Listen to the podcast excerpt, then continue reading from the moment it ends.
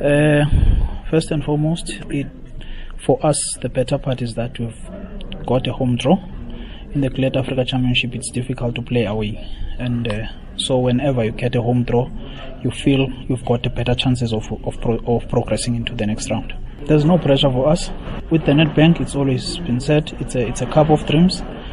We we dreamt about it last season in in saying let's let's participate and see how far we've gone. We, we can go. So at some point we saw that there was an opportunity for us to win it.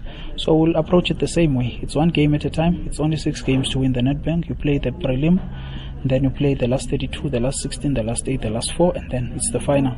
So we'll take it one game at a time. No, we haven't played many games more than the other teams as well because if you check in the in the league, we've only played 8 games and other teams have played 10, some have played 11.